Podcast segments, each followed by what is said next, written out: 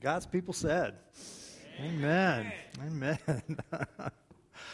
well, listen, good morning, Windsor Road. And um, I just enjoy the last Sunday of each year because uh, we we take the last Sunday of each year, we've done this for several years now, and just reflect back on uh, 2013, and the, the, the, year that we've just about ready to conclude. And it's a Sunday of Thanksgiving, it's a Sunday of remembrance, it's a Sunday of looking ahead, it's a Sunday of joy. And those are just some of the highlights that uh, we uh, experienced this past year in, in, in, the goodness of God. And um, we've got microphones here uh, in the aisle, and maybe just right now, um, you know, God's put it on your heart to think about some of the, the goodness that you've experienced that uh, you, you feel would be just encouraging to share with our church family. And we don't get a chance to do that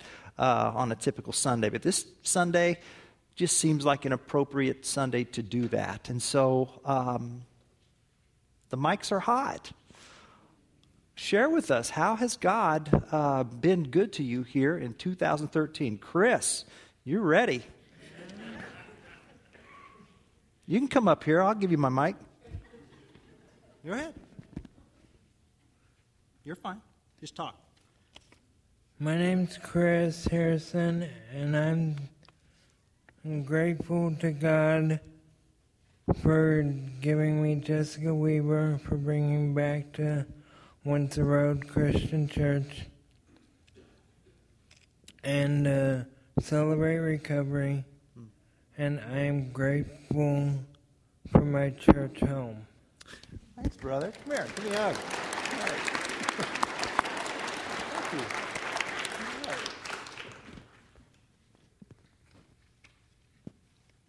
And there's Jessica Weaver. you ready? Go ahead. All right, go ahead. So I'm grateful for my second cousin, Robbie Gwen. Um, I'm also thankful for Celebrate Recovery. It's really strengthened and changed my life for the better. I'm also thankful for being baptized at Windsor Road Christian Church in 2013 and being uh, and for Chris Harrison entering my life. And as always, I thank my ministers and my church family. Thank you, Jessica. God bless you. Thank you. Wow. Amen.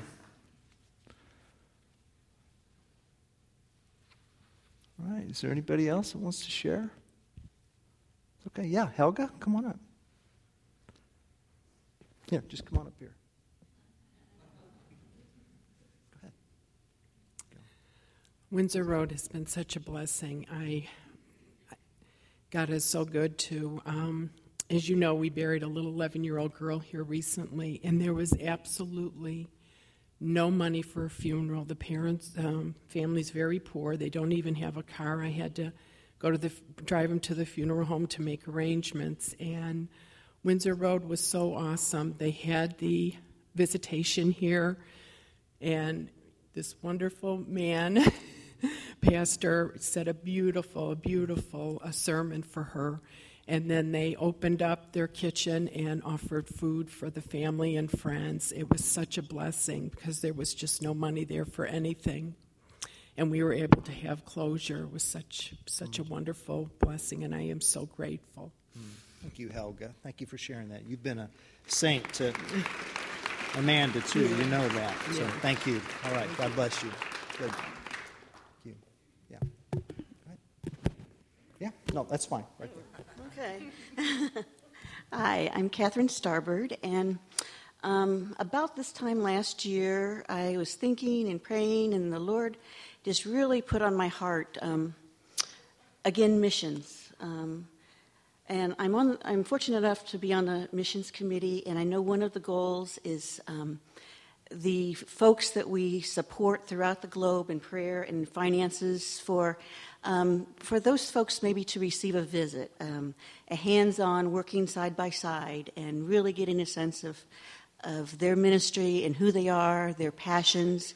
um, and the needs in their lives. And so here it is, it's coming on January, and I'm still praying, and I get a phone call from a real dear friend, Ruth Ezery, and short, short story I'll go to. um, we met with, I met with Brian Remery and um, Losha and Lena, and like, they have the long last name, um, in Kiev, Ukraine um, had been in contact, and they have a school, a, um, a class that they participate in and organize in um, the National University in Kiev, and they were looking for some teachers.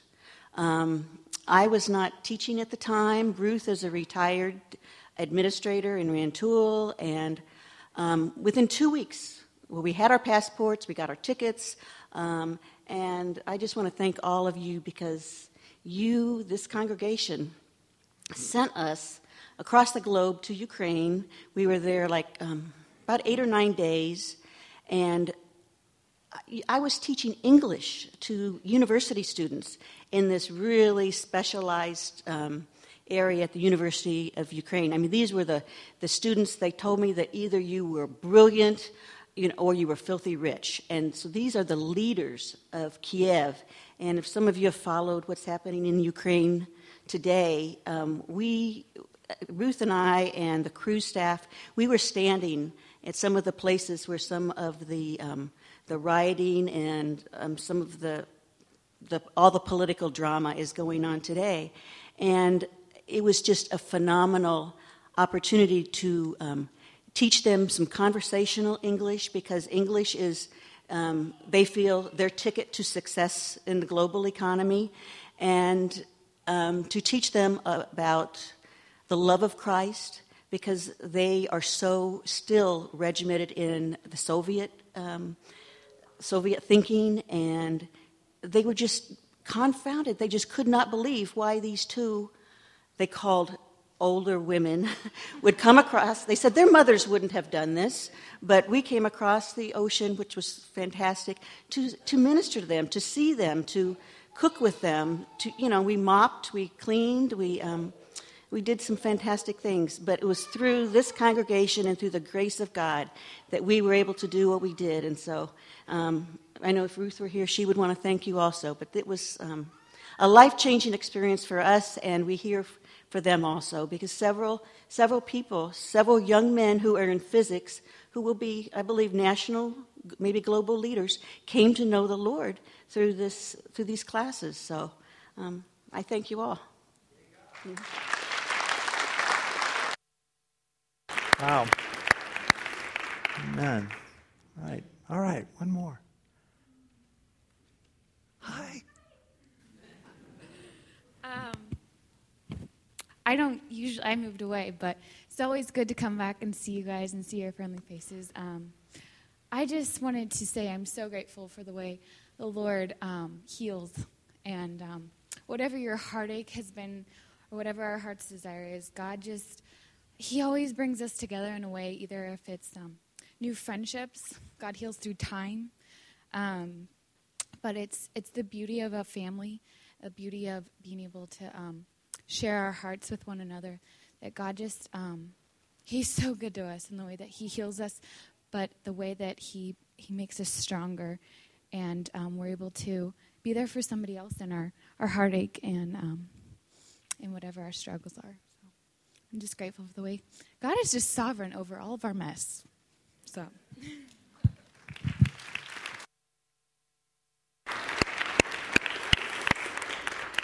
Wow. That was a good sermon right there in that sentence.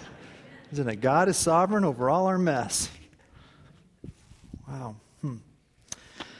That takes us. Uh, that takes us to our scripture reading this morning, and um, God is sovereign over all our mess. I'm not going to forget that. Thank you. Yeah.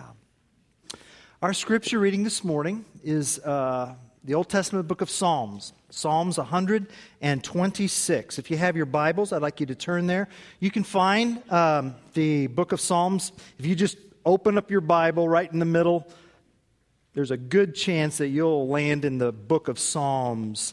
And Psalms 126 is where we are today. You'll find that on page 517 of your church Bibles. If you don't have a copy of God's Word to call your own, why, please take uh, the uh, copy there in the pouch in front of you, and you'll um, you receive it as a, a gift from this grateful church family. Psalm 126. A song of ascents. When the Lord restored the fortunes of Zion, we were like those who dream. Then our mouth was filled with laughter, and our tongue with shouts of joy. Then they said among the nations, The Lord has done great things for them. The Lord has done great things for us. We are glad. Restore our fortunes, O Lord, like streams in the Negeb.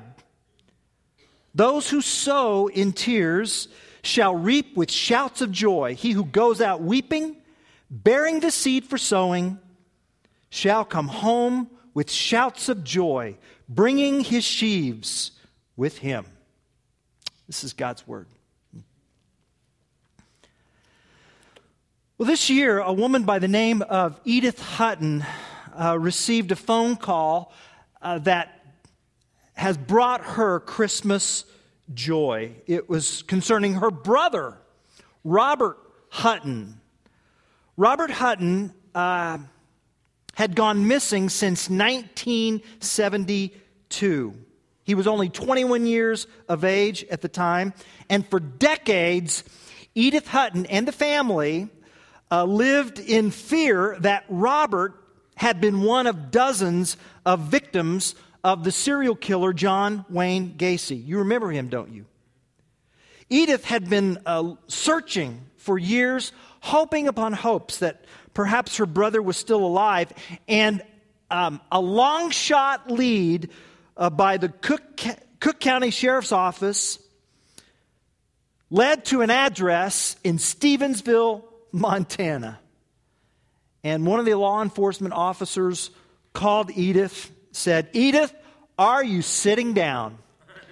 And she said she could feel her heart pounding um, in that conversation. Yes, she said, Do you have news for me? I do. We have found your brother. He is alive and he is well. And Edith recalls, she said it was like this um, whole I had not known the size in my heart was absolutely filled and flooded. It was such fabulous news. And then she said this uh, I was crying and laughing at the same time. Crying and laughing at the same time. This, this, uh, it's too good to be true kind of feeling. Am I dreaming? No, you're not. It's real. It's real. It's, it may feel too good to be true, but it's true. It's true. And I really think that's the spirit of this psalm that we just read here in Psalm 126. Psalm 126. It's, it's one of a bundle of psalms that are gathered into what we know as the Psalms of Ascent. The Psalms of Ascent, the ascending Psalms, the climbing Psalms, the going up Psalms. Going up where? Well, going up to Jerusalem. God's people are ascending or climbing to Jerusalem, to the temple for worship. And because of where Jerusalem is located geographically, because it's set on a hill, you know, from any direction, you've got to go up. You've got to climb. You've got to ascend. And so the idea is that as God's people were making their pilgrimage to God's city to worship in God's temple, while they would go on route, they would sing and they would sing these psalms. They would prepare to worship by worshiping. They'd go from their homes from all over Israel and they would travel together in community and they dressed, they journeyed, their hearts were ready. And these Psalms, Psalm 120 through 134, these 15 Psalms, these bundles of Psalms of ascent would get them ready. And Psalm 126 is about uh, the past and it's about the future, and then how the past and the future allow us to live in the present. It's about This psalm is about God's mighty work in the past. And then it's about a plea for God to continue his work in the future, and then allowing that to inform how we're going to conduct ourselves in the present. So that's, that's kind of how I would like for us to think about Psalm 126. Let's think about remembering the past, remembering God's faithfulness. We've done that already, haven't we? And, and then let's let that be the foundation upon which we rely upon God in the future. He who promised is faithful. And then, and then may that give us a joy that is otherworldly. Past, future, present. That's, that's how we'll proceed this morning, beginning with the past. Remembering God's faithfulness. So out of nowhere, suddenly, God acted quickly on behalf of his people. That's what's behind verse 1. When the Lord restored the fortunes of Zion. What's that? When did he do that? Well, the obvious event is Israel's return from exile. When they returned from Babylonian captivity after 70 years. The Babylonian Empire came and they left some peasants behind, but basically took the bulk of the population and said, We're going to make Babylonians out of you people. And so they, they carted them away to Babylon. And, and the prophets had said, This is going to happen for 70 years. And it did. But when it was over, I mean, it just came so quickly. It happened so fast. You can read about the decree of Cyrus of uh, Persia in Ezra chapter 1, verse 3. He allowed God's people to return back to their homeland. Some of them had never seen their homeland, some of them had been born in Babylon. Others had been carted away to Babylon when they were small children, and now they're old are going to get to see their homeland again after all of these years. God's people were delirious with joy. That's what's behind verse 2. Then our mouth was filled with laughter and our tongue with shouts of joy. It's the kind of joy that Edith felt, the kind of joy that makes you, it, it's the kind of joy that, that makes you doubt. there is a joy that makes you doubt. That's what's behind the phrase, we were like those who dream. I'm thinking of when the disciples first saw the risen Lord. He appeared right there before them. Luke 24, 41 says, They still disbelieved for joy and were marveling. Sometimes joy can cause doubt or disbelief. It's one of those pinch me moments. Is this really happening? Yes. Yes, it's really happening. What's more, God's activity was so obvious to the nations, these outsiders, these non Hebrew worshipers, they took note. Listen to what the non worshippers of Yahweh said in verse 2. Then they said among the nations, The Lord has done great things for them. Now think about that for a minute. A, a non Yahweh worshiper says to the rest of God's people, God's been good to you. My goodness, sometimes we need to hear that, don't we? Sometimes we need to uh, hear witnesses, other witnesses testify to God's activity in us and on our behalf so that its meaning and truth will sink into us. And so the testimony in verse 2 becomes a confession in verse 3. You see that? The Lord has done great things for them becomes, well, the Lord has done great things for us. Took a non believer to convince you of that. Interesting, isn't it? Remembering God's faithfulness. We, you know, we could take a tour of the Bible and just highlight the places where God came at the very last second for a rescue. In one moment, there was hopelessness, but the very next moment, God's sovereignty shows up in the midst of our mess and changes everything. Everything. I'm thinking about uh, when God's people were trapped at the Red Sea. Pharaoh's army was marching through. and the very next moment, the sea parts. God's people goes through, go through. And then Pharaoh's chariots and his army are smothered in water. And they're gone. I'm thinking about that ruddy shepherd boy, David, with a killer sling against Goliath.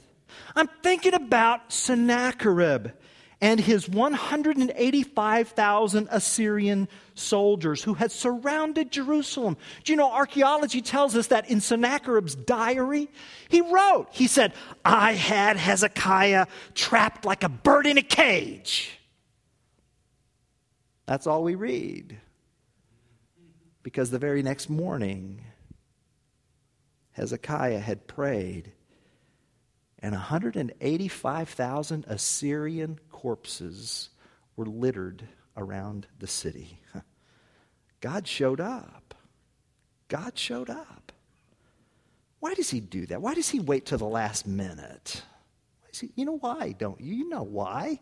He waits to the last minute so that it becomes absolutely clear he's the one who's doing it. That's what Paul tells us in 2 Corinthians 1 8 through 10. For we were so utterly burdened beyond our strength that we despaired of life itself. Indeed, we felt that we had received the sentence of death. But that was to make us rely not on ourselves, but on God who raises the dead. He delivered us from such deadly peril, and he will deliver us.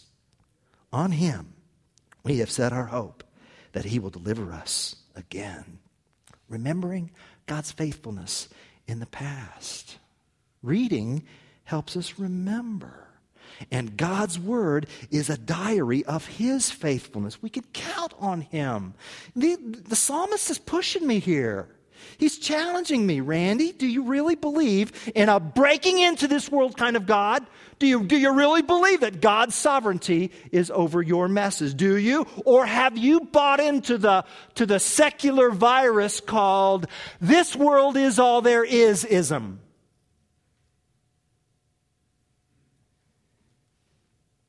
Henry Blamires, in his excellent book, The Christian Mind, wrote A prime mark of Christianity is that it takes an eternal perspective. It looks beyond this life to another life. It is supernaturally oriented. This life is a preparation for the life to come. This life is not all there is. This life is a temporary refuge, not a final home. Christianity is about our amazing God who from his eternal throne breaks into this infinite uh, this finite world rather. The greater breaks into the smaller. And wasn't that the point of the incarnation? Hmm? Remember, the psalmist says, remember God's faithfulness in the past. And just as God's people did that while they were going on their way to worship, see, we need to do that. We need to remember what God has done in the past. And you might argue with me, you may say, hey, but you don't understand things aren't going well in my life. And the psalmist would argue back. That's exactly when you need to remember God's faithfulness. Because God may be silent, but that doesn't mean he's absent. You go to the Word and you remember. Remember, remember Jesus Christ. Remember the word of the Lord. Remember God's love for you. Remember the cross. Remember the cross? What's that mean, remember the cross? It means this it means that we are totally acceptable to God through our faith in Jesus Christ. That's what that means. It means that we are justified freely as a gift. It means that I am a winner before I start. That's what that means. It means I'm accepted before I've done anything. Isn't that a relief? that is a relief. God starts by totally qualifying us. He will refine us later, oh yes, but He qualifies us first. We start accepted, qualified, and justified as a gift. The righteousness of Jesus Christ, freely given to me, not only to start my Christian life, but every day of my life for he is the same yesterday, today, and forever. Are we remembering that? Remember that. And, and remember what God does not remember, which is in Christ, God does not remember our sins. Hmm. We read to remember. Here's where it gets really practical. Um, out in the foyer there at the Welcome Center are Bible reading plans. One will take you through the entire Bible in one year. Uh, it's a book, a book at a time Bible reading plan. I like the discipleship journal plan because they uh, they schedule you for about, uh, in this particular plan, they schedule you for about 28 days out of the month. And so you have some grace days, all right, catch up days. And I commend that plan for you. And, and there's another plan uh, which will take you through the New Testament in 2014. And it's called the 5 by 5 by 5 plan. Uh, five minutes a day, five days a week. So two days are either for catch up or reflection on what you've read. And basically, it's a chapter of the New Testament uh, every day throughout the course of the year. And uh, I would offer that plan for you as well. You can get those there at the Welcome Center. And, and um, you know, we need to think of our Bible reading time not as just another spiritual chore. We need to think of it as, as an opportunity for us to remember God's faithfulness. This book is a diary of God's faithfulness. Paul says, He who began a good work in you will be faithful to complete it in Christ Jesus. Remember that. And let, let your Bible reading then become a prayer. Let the remembrance become prayer. That's what's happening here in Psalm 126. The memory, verses 1 through 3, now becomes prayer in verses 4 through 6 prayer regarding the future. The remembrance of God's faithfulness in the past now becomes prayerful reliance on God's provision for the future. That's what's behind verse 4. Restore our fortunes, O Lord. Restore our. Now we know what's going on in the lives of those who are in this psalm. It's messy, it's hard, there's a drought. God, we need money. Help. There's plenty to be discouraged about. And so the memory of what God has done in the past now becomes an appeal, a prayer. God, restore our fortunes. Restore our fortunes, O Lord, like streams in the Negeb. What's that? What's that? Negeb. Negeb. Negeb, the word means dry and or south. And thus, it's the southern region of Israel called the Negeb the Negeb, this arid, dry, southern region in Israel where they get maybe four to eight inches of rain per year, never between May and October, never then. Only in the winter months, the rains might come, might come. But when they did, they would usually come in a violent storm. And those dry creek beds would flood, and it would turn this parched area into lush greenery. And of course, that's the prayer here, you see? That God would transform barrenness into beauty. Into beauty. Oh, God, do that. Only you can do that. Quickly, decisively, Lord, immediately. That's our prayer. Some of you are praying that right now. But here's where the psalm gets interesting. Because, see, the memory leads to prayer, which leads to a call to action. A call to action. Oh, yes. Yes, those who sow in tears shall reap with shouts of joy. What's that about? Well, well, it's about this. Sometimes God acts immediately and decisively as a storm in the desert, and at other times he chooses to irrigate the soil of our circumstances with our own weeping and tears. Those who sow in tears shall reap with shouts of joy. Life's hard. Life is difficult. Life is messy. And and there's still work to do. right? There's still work to do. See, these people lived in an agricultural world. They, they were into farming. Now, you know, I I didn't grow up in that world. I'm a city slicker, okay? But I know this much. I may be a city slicker, but I know this much. You have to plant corn in the spring. Don't you? Yeah, got to plant corn in the spring. And it really doesn't matter what your emotional state is. Doesn't matter how you feel. When it's springtime, you have to plant. That's the window of opportunity. And so, So we're getting pushed, we're getting challenged here. Sometimes there's work to do, even when there are things in life that make us cry. Because the corn won't wait until you stop crying. And the soybeans won't pass the time until you get all your problems solved. Listen, if you want to eat in the fall, you've got to go out in the field and plant, whether you're weeping or laughing, whether you're emotionally up for it or not. There's still work to do. And if you fail to plant in the spring because your heart hurts, well, you can do that if you want, but come fall, you'll have a hurting heart and a hungry stomach. On the other hand, if you say, oh, you know, my heart breaks, I'm weeping. I'm weep- I weep when I get up. I weep when I fix my coffee. I weep when I'm out of coffee. I weep when I get a text. I weep for every reason and no reason. I'm just weepy. But there's seed to plant. So I'm going to weep and plant. I'm going to sow in tears. Not because the sowing is so difficult, it's because life is difficult. Verse 6 He who goes out weeping, bearing the seed for sowing, shall come home with shouts of joy, bringing his sheaves with him. Now, here's the question Do you know why the tears of sowing produce the joy of reaping? Do you know why the tears of sowing produce the joy of reaping? Here's why. Here's why. Tears of sowing produce the joy of reaping because sowing produces reaping. That's why. And you must remember that when you're so sad you don't want to sow. Some jobs are just so straightforward. You're sad, the tears are flowing. Go ahead, do them while you cry. Just have a little talk with your tears.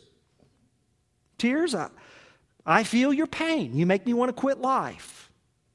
But there is a field to be sown, there are dishes to be washed, there's a car to be fixed, there's a sermon to be written. And I know that you will wet my face several times a day, but I have work to do, and you're just going to have to come along with me.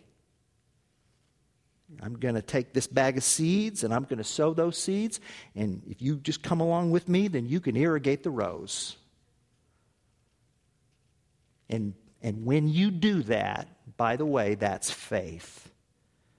Faith is the substance of things hoped for, the evidence of things not seen. God is substantial. I will therefore hope in him. God is evidential. I will therefore sow.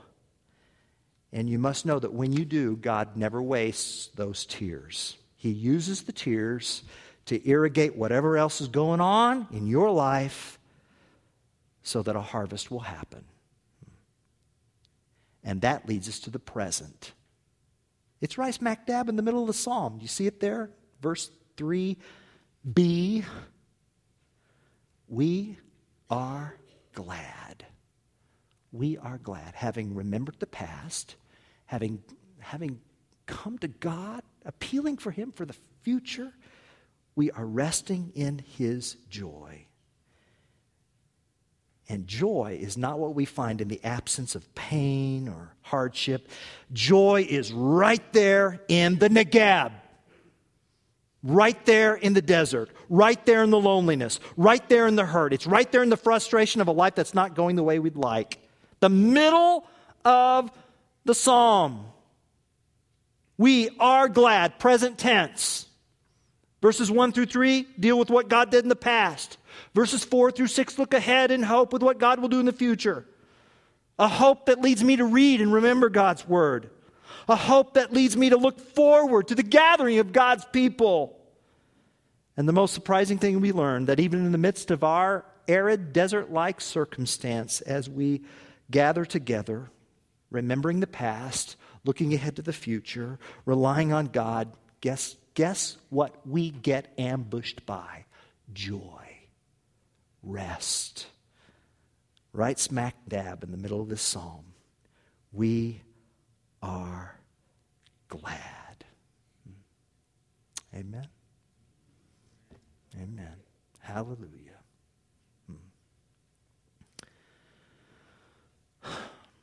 So, it's time.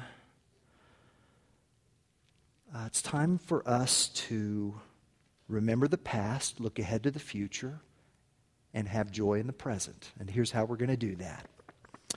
Uh, every week we share the Lord's Supper, which is about the past. It's about what Jesus Christ did on the cross for us. He is our righteousness. And we're going to do that. We're going to remember that. We have uh, uh, communion emblems around the side. If you're a Christian, if uh, Jesus is your king, then this don't feel like you need to be a member here at Windsor Road. This is for you. Um, you come and you share around the Lord's table, remembering his past faithfulness. And then, and then we're going to have something that leads us to the future, and that's our offering. That's, that's what the offering is, right? It's saying, God, here, here's the first portion of what you have given. And uh, God bless this. We know that you will come through. Past, future. Put your offering in those boxes that are around in gratitude to God, relying on Him for His provisions. Past, future, and then present. That takes me to this little card here that's on the seat in front of you.